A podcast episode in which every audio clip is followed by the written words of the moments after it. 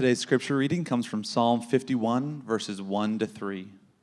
Have mercy on me, O God, according to your steadfast love. According to your abundant mercy, blot out my transgressions. Wash me thoroughly from my iniquity and cleanse me from my sin, for I know my transgressions and my sin is ever before me. This is the word of the Lord. You may be seated.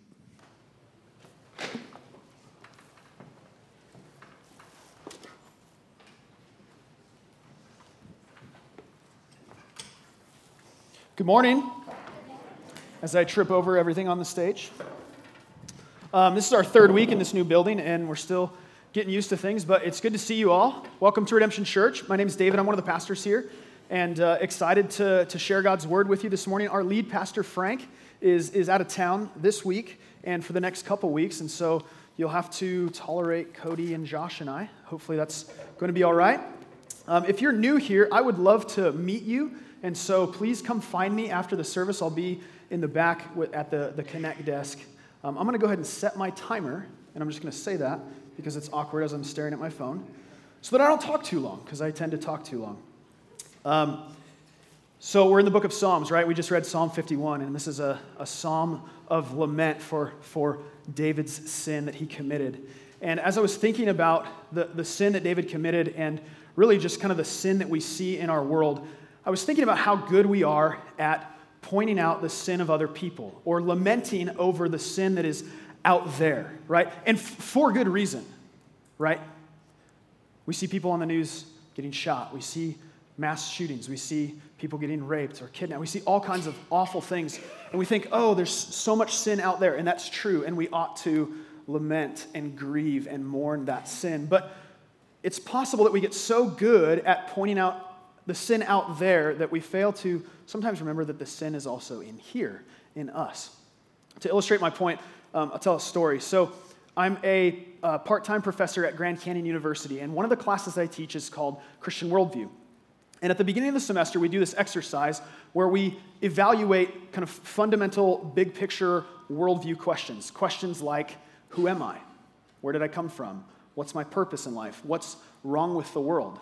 And we write them on the board. And so I'll, I'll, write on the board what's wrong with the world. And then I just have the students kind of rally off what the, the answers that come to mind. And things that come to mind are things like pride, greed, lust, envy, right? They say, they say all the, the right things. They say uh, sin. Sometimes they say Donald Trump. Sometimes they say Hillary Clinton. Sometimes they say cats, to which I heartily agree.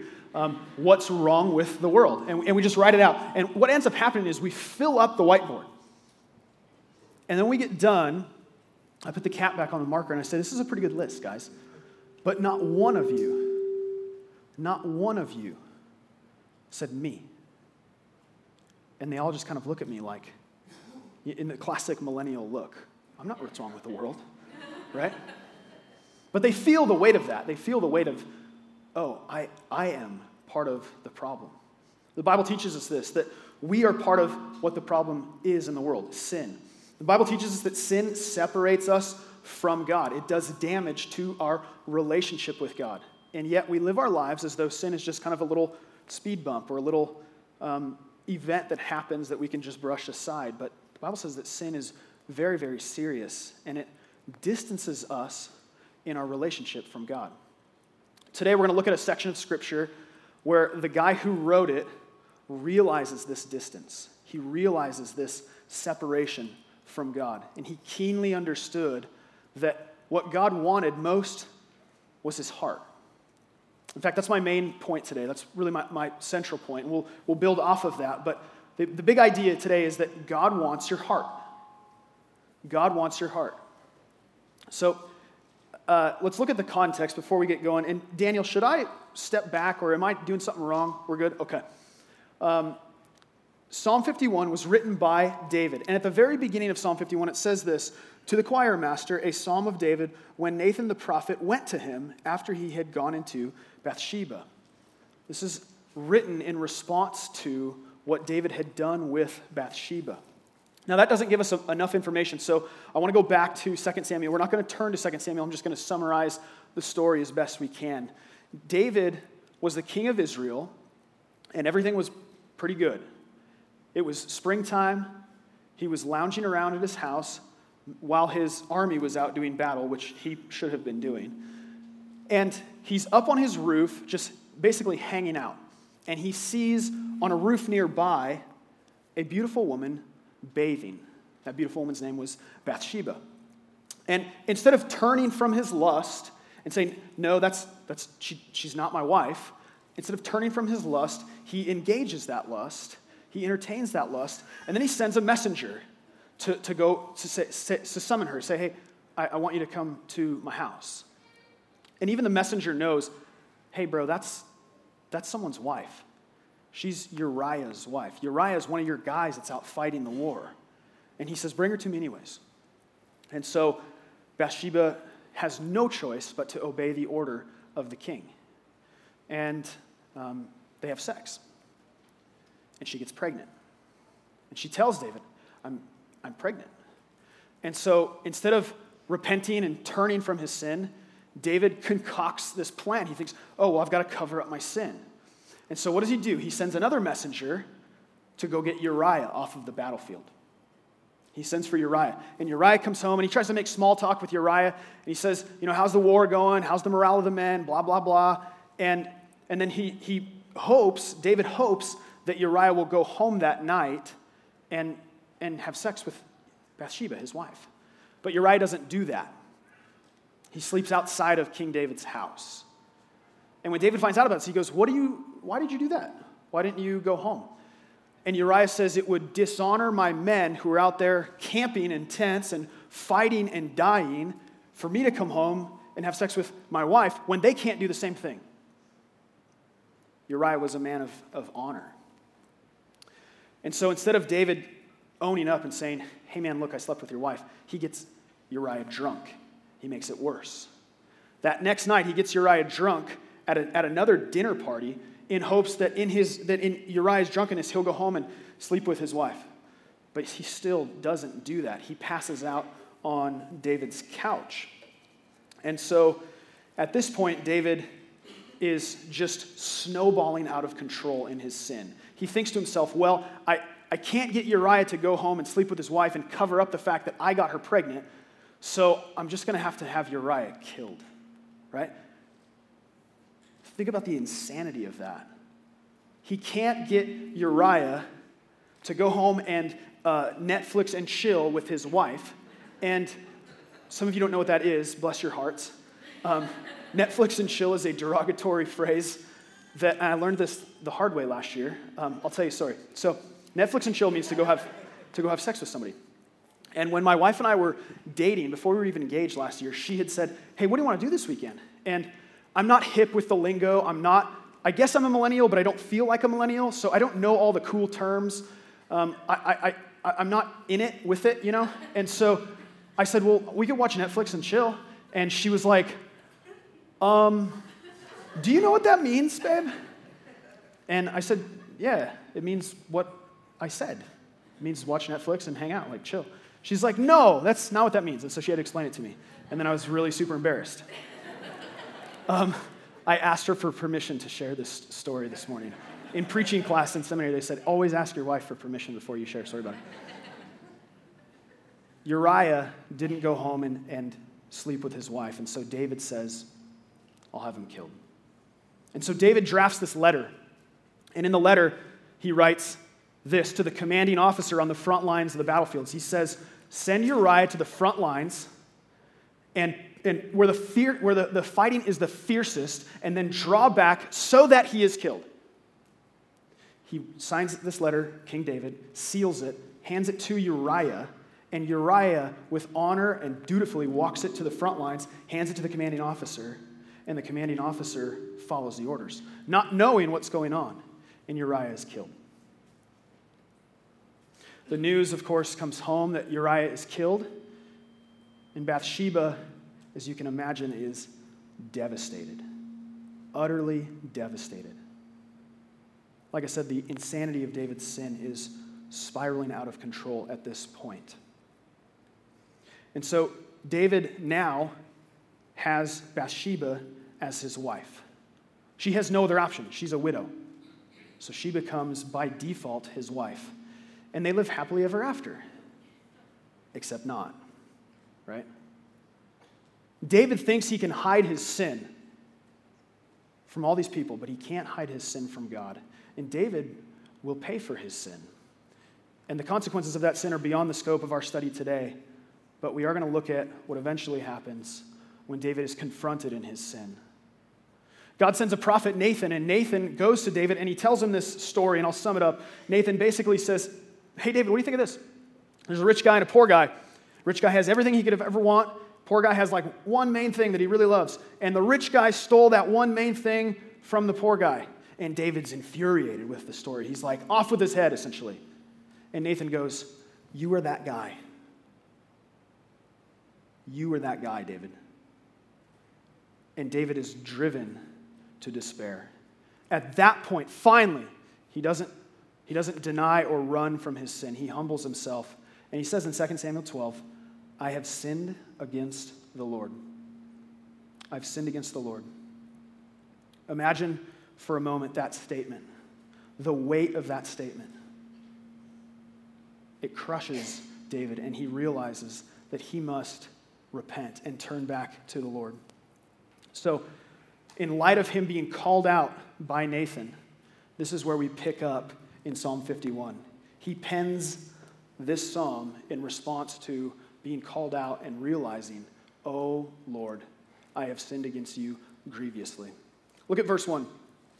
Have mercy on me, O God, according to your steadfast love, according to your abundant mercy, blot out my transgressions. David knows here that he desperately needs God's mercy because he cannot bear God's justice. All sin deserves justice. It always deserves justice. It never, ever deserves mercy. And yet, God gives mercy to those whom he chooses for the reasons that are according to God's character, reasons that we'll never figure out. A part of me goes, why didn't David just get like cut off by God? Why, why, why was he even allowed to live after he had this guy murdered? But God, in his love, his character of love and mercy, let David live. And so, in response to that, David is crying out, Have mercy on me, O God. It's because of God's mercy, the character of God, that David confidently can, can approach God's throne, essentially, and say, God, would you, would you forgive me? In verses 2 and 3, he says, Wash me thoroughly from my iniquity and cleanse me from my sin. For I know my transgressions, and my sin is ever before me. Iniquity is just another word for sin, right? Wash me from my iniquity, my sin, the things that I have done wrong. Same thing with transgression. Transgression is the Hebrew word pesha. Pesha means wrongdoing or like lawlessness. To transgress something is to go beyond the boundary that somebody else or something else had set. And David says, uh, Forgive me of my transgressions. Those transgressions are before me. I see them, but would you wash me from them? Have you ever been there in life where your transgressions are just, someone's called you out and you just feel it? You can just see it and your sin is so ugly, if that's a word, staring you in the face. I know I've, I know I've been there before, where I feel the weight of just my own sin and ugliness. Um, I have a good friend who's like a, like a Nathan in my life who one time, man, just called me to the carpet for my ridiculous anger and condescension. We were out on the boat. I, I'm from Lake Havasu City. And it was me and some friends and my, my sister. We were out on the boat. And I was driving, and my sister had just got done wakeboarding. And she came in and she took off her life jacket and set it on the back of the boat and left the ladder down. And then um, one of the other guys was bringing in the rope. And um, Kelly, my sister, said, Let's go. And she was, you know, heavy breathing, you know, just tired from wakeboarding. And for those of you that know my sister, she's really sweet. Um, and she didn't mean to leave the, the, the ladder down on the boat, nor the life vest on the back. But she did, and, and I didn't check, and so I just started going. And um, we got up to speed, and, and I hear one of the other guys on the boat say, hey, stop, stop, stop, stop. The life jacket's back there. And so I pull the throttle back, and oh, the life vest is back there. And I just blew up, like lost my marbles on my sister, and just started yelling at her. Like, really, really unhelpful. Not a good brother moment for me. Just berating her. And she, of course, knew that she had done wrong. She didn't mean to do that, though. And my friend Charles, he just laid into me. He said, Dude, it's just a life vest. It's gonna float. We can go back and get it. You're treating your sister like trash. Knock it off, dude. Who do you think you are? He would just he just hammered me with it. And in that moment, I was like, whoa, you're totally right. You're totally and it was just my sin was so ugly, it was so right there before me. Without good people in our lives pointing us constantly to Jesus, we'd be, we'd be too stupid to even realize our own sin, much like Nathan did for David. Sometimes our sin is just that way, you know? Like we're so immersed in it, like rats don't smell their own holes. We, we don't even see it. And the reason we don't see it is because our hearts are by default corrupt and sinful. We are much like David in verse 5. He says this Look, behold, I was brought forth in iniquity, and in sin did my mother conceive me. This isn't saying that our moms conceived us in sin, like they, they, they got knocked up in sin, although that might be the case. But what David is saying here, I'm not trying to make it, I wasn't trying to be crude. Um, sometimes words leave my mouth and I'm like, ah. what David means here is that he was born into sin, that sin was everywhere. He couldn't get away from it. Even as a baby, he identified himself as a sinner. And if you think, oh, who, who would identify a baby as a sinner? You must not be a parent. Um, if you don't believe me about kids being sinners, come find me after the service. I'll give you an application for the children's ministry. Because right now, they're about 45 little sinners. They're cute, they're funny, they smell bad, but they're right there in that corridor. You can go, and, and every Sunday, you can experience all the sin, right? And that's just from speaking from experience. The Bible says that, like this, that we're born sinners. We have an inherent nature to sin. We are that way, toddlers are that way, David was that way. By the way, when I talk about our hearts being sinful, um, I, I, mean it that uh, our, our hearts would, outside of God's love and mercy, would, would always choose the wrong thing. But it's because of God's love and mercy that our hearts can be changed. So, my main point was this God wants our hearts. I don't mean by that that God wants to control our lives, that God wants to make us into robots. No, God wants our hearts because when, when He has our heart, it brings God great delight. Look at verse 6. Behold, you, God, you delight in truth in the inward being, and you teach me wisdom in the secret heart. The scripture is telling us that God loves it when our hearts are centered on truth. And it's through that that God has the opportunity to teach us wisdom. God can teach us wisdom through the scriptures, and He often does, and then we apply it to our lives. And God can teach us wisdom through the mistakes of our past and learning from the, the, the, previous things that we've done wrong. For those of you that have ever gotten a speeding ticket, and I presume that's all of you, um, you've, you've driven past the place where you got that speeding ticket, and you're like 10 and 2, right? Driving slowly, kind of checking your 6 o'clock, right? Because wisdom has said, don't drive fast through here, you moron. You got a ticket here before. Wisdom teaches us from experience. We learn from the sins of our past. The good news for Christians is that the sins of our past, God doesn't hold those sins against us. Bible says that he makes us clean. Look down at verse 7. Purge me with hyssop, and I shall be clean. Wash me, and I shall be whiter than snow. So, hyssop is a plant that um, it, it, exists in, in Israel, and it was used by Israelite, by Hebrew priests for a sprinkling of, of water. And they, they said that some of the, the buds of the plant had like a, a certain cleansing property to them, a detergent like quality that um, could make things clean. And so when David uses the hyssop plant here, uh, he's using it as an illustration. He's not saying that literally God's going to cleanse him with hyssop, but it's just an illustration. And then he carries the illustration forward when he talks about snow. He says, um, Wash me, and I shall be whiter than snow. It's hard to think of anything that's whiter than snow. Right? Snow has this certain radiant beauty to it that just when it falls, it makes everything beautiful. You know what I'm talking about? It covers, it makes sharp, jagged edges um, smooth. It, it has this, this white glow to it that when the sunlight hits it, it's just, it just glows with beauty. You know I'm talking about? That peaceful, some of you are like, it's midsummer, we're in our Phoenix. What is this snow you were talking about? Snow is the whitest thing David could probably think of. And then he takes that analogy and he applies it to himself, referring to God's forgiveness. He says, Make me like that snow. White as snow represents the perfection and the purity of God. And David anticipates that perfection and that purity being applied to himself.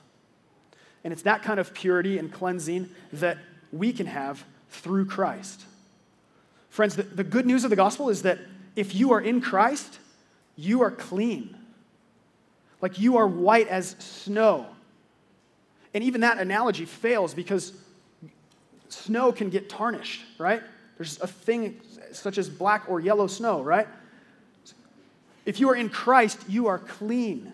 You are washed. You are forgiven. Does that make your heart, when you think about it, does that make your heart rejoice? This is where you say amen. So, as I was preparing for this Sunday, I was kind of toggling back and forth between preparing and then I was on Instagram and I saw that a friend of mine's son was celebrating this, this freedom in the gospel. He's, his name is Calvin. He's five years old. And he gets this. He understands this clearly what it means to be free in Christ, to be clean because of Christ. And so on Instagram, she posted this picture of um, the, the iconic scene from Free Willy. Do y'all remember that movie? It's kind of a cheesy 90s movie. Um, it's about, a, to, if you haven't seen it, spoiler alert, Willy gets freed. Um, it's about this whale named Willy, and w- Willy is in captivity with like SeaWorld or something, I'm not sure. And this little boy likes him. I'm telling a very rough story here. The little boy likes him and wants Willy freed. I think the little boy works for PETA or something.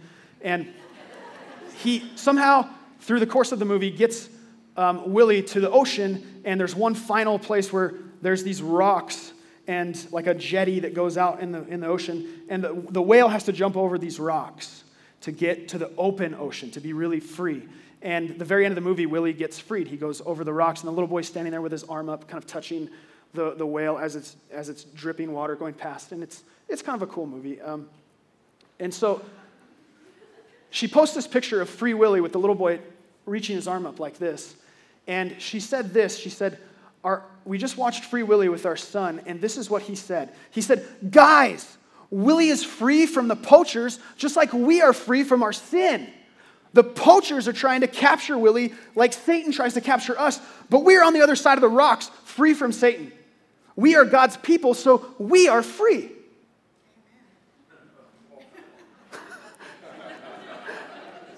Calvin's five.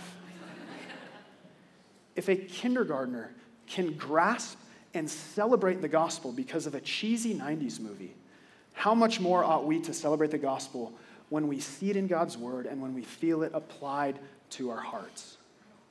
Look at verse 8. The joy that we should receive comes out of this. Let me hear joy and gladness. Let the bones that you have broken rejoice. Friends, we experience joy and gladness when our sin has been removed from us. Although our sin breaks us, it devastates us, our bones feel metaphorically broken. But true joy is possible when we consider the fact that God hides his face. Like verse 9 says, Hide your face from my sins, blot out my iniquities. When we consider that, that brings us joy. God wipes, instead of wiping us out, he wipes away our sin, he wipes away our guilt. And in light of this forgiveness, David transitions now to the centrality of what God wants, and that's our hearts. Look down at the next section, verse 10 through 12. Create in me a clean heart, O God and re- renew a right spirit within me. Cast me not away from your presence, and take not your Holy Spirit from me. Restore to me the joy of your salvation, and uphold me with a willing spirit. Our hearts are the center of our wills, they are the seat of our emotions. In a lot of ways, our hearts control and, and compel us. And, and culture, tell, like Oprah and social media, they tell us, follow your heart, right? Terrible advice. Don't follow your heart. Follow God is what a, a Christian response that would be. No, don't follow your heart, follow God. I know there have been times in my life where I have followed my heart, and it never fared well for me. Following my heart is stupid. It's led me to places of lust and laziness, leaves me blinded and binded. Following my heart is contrary to what God wants. Instead, God wants for us to have new hearts, made new, not because of our own self exertion or will, but because of God's love and mercy transforming our hearts. When I feel my heart start to wander, I can feel God tugging on it because that's what He wants most. He wants my heart. David also says, Renew a right spirit within me.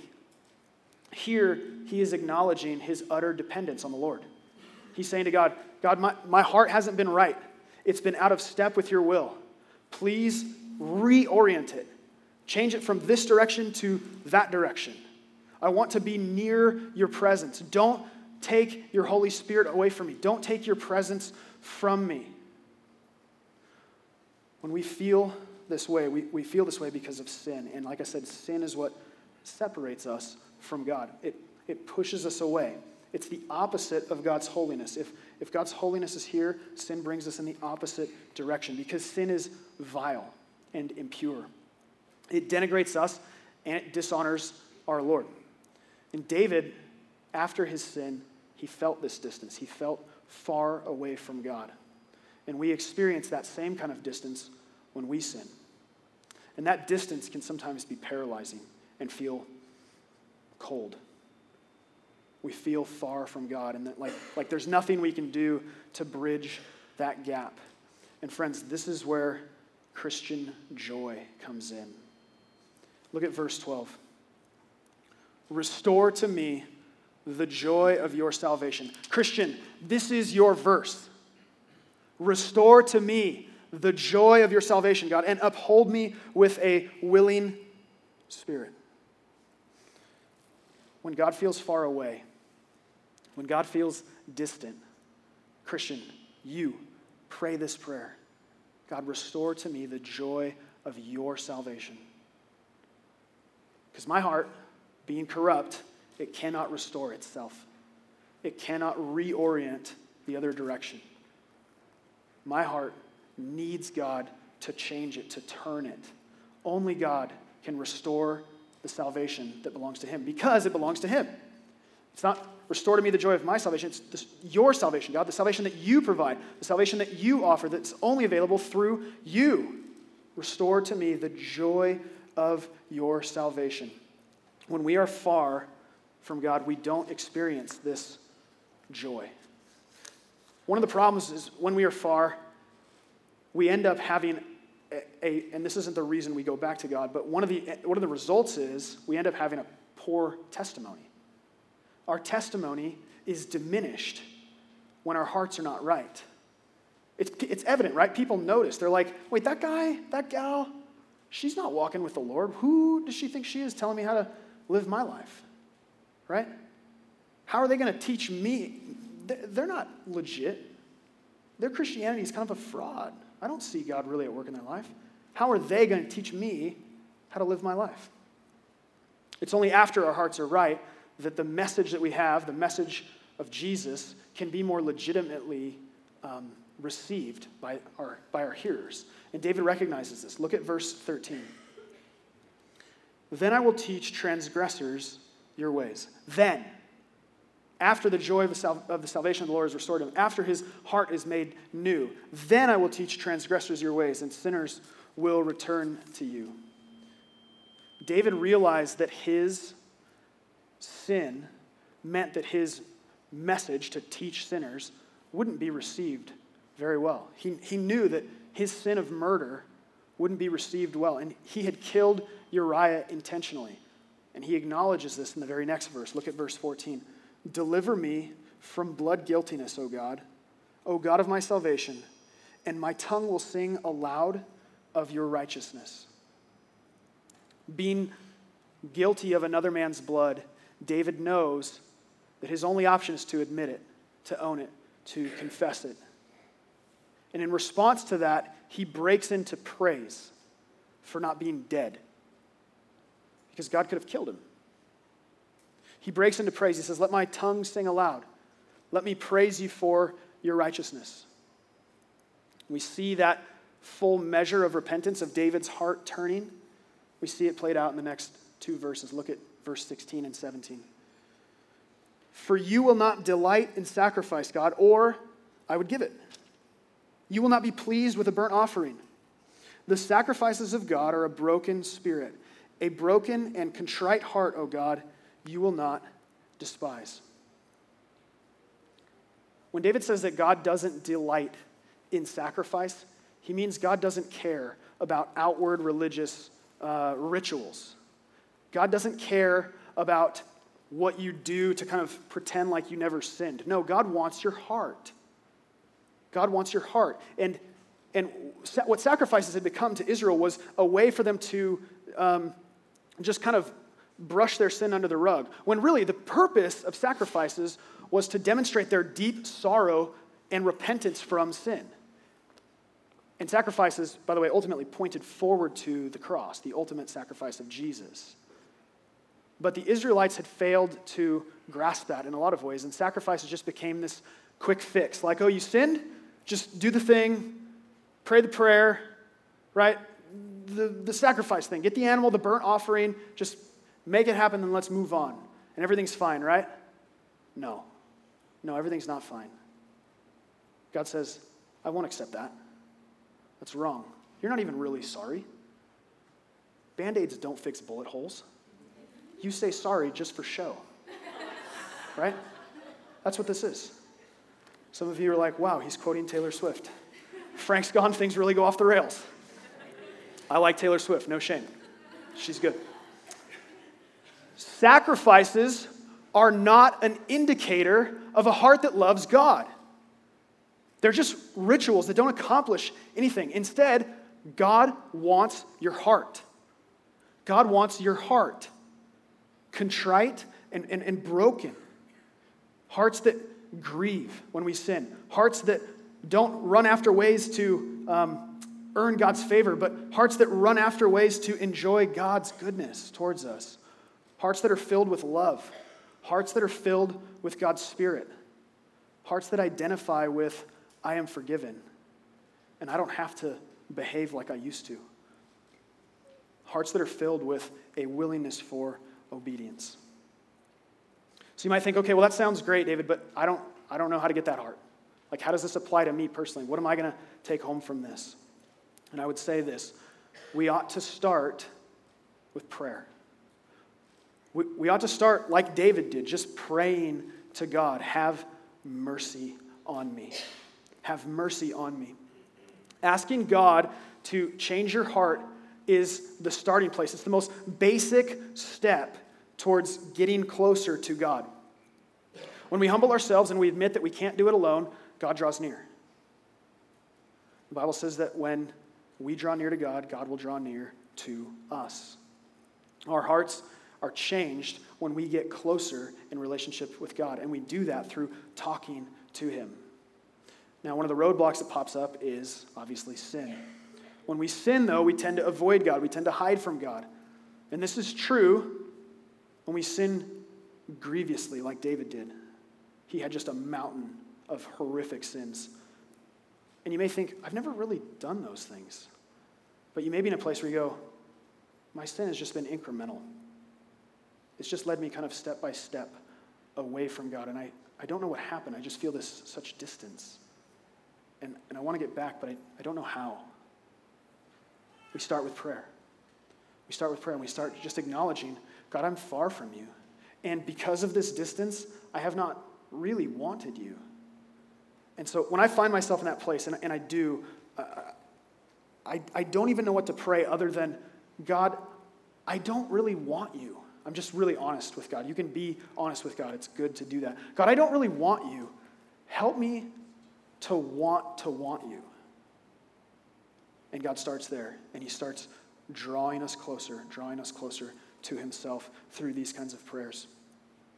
Unfortunately, when we get to a place like that, where we're far from God, we, our default is to hide, is to avoid, because we're embarrassed or we're ashamed, and we think that, like, God's mad at us and doesn't want us back. Or if we come back, he's going to, like, look down on us and be like, Where have you been this whole time? But God doesn't operate that way. The Bible says God loves us, and God is faithful to us even when we're not faithful to Him. So, starting place is just saying, God, I want to want you. Help me to want that. Asking for His help. It's not, it's not complicated. And what's remarkable is that when you do this, God responds with the affirmative. It's not like God's sitting there going, mm, maybe, maybe we'll be close again, if that's my will. No, it is His will. God wants for us to be close to Him. And so it's remarkable to see when you pray that, God, I want to be close to you, He, he comes near to you because He wants your heart. He wants your heart, not just your behavior. Another way we can get close to God is by allowing good people in our lives to speak into us. By having a sort of Nathan, if you will, somebody who can encourage us, rebuke us, um, just ask us questions like, How are you doing? I have a guy, I have a couple guys like that in my life that just on occasion they'll ask me, Hey man, how's your heart? How you, how are, how's your relationship with the Lord? How's your relationship with your wife? Are you carving out time for the Lord and for your, are you, how is your work productivity going? How are you doing, right? And in those kinds of relationships, we inevitably get drawn closer to the Lord because if we are not close to the Lord, the person speaking into our lives, they see right through that veneer.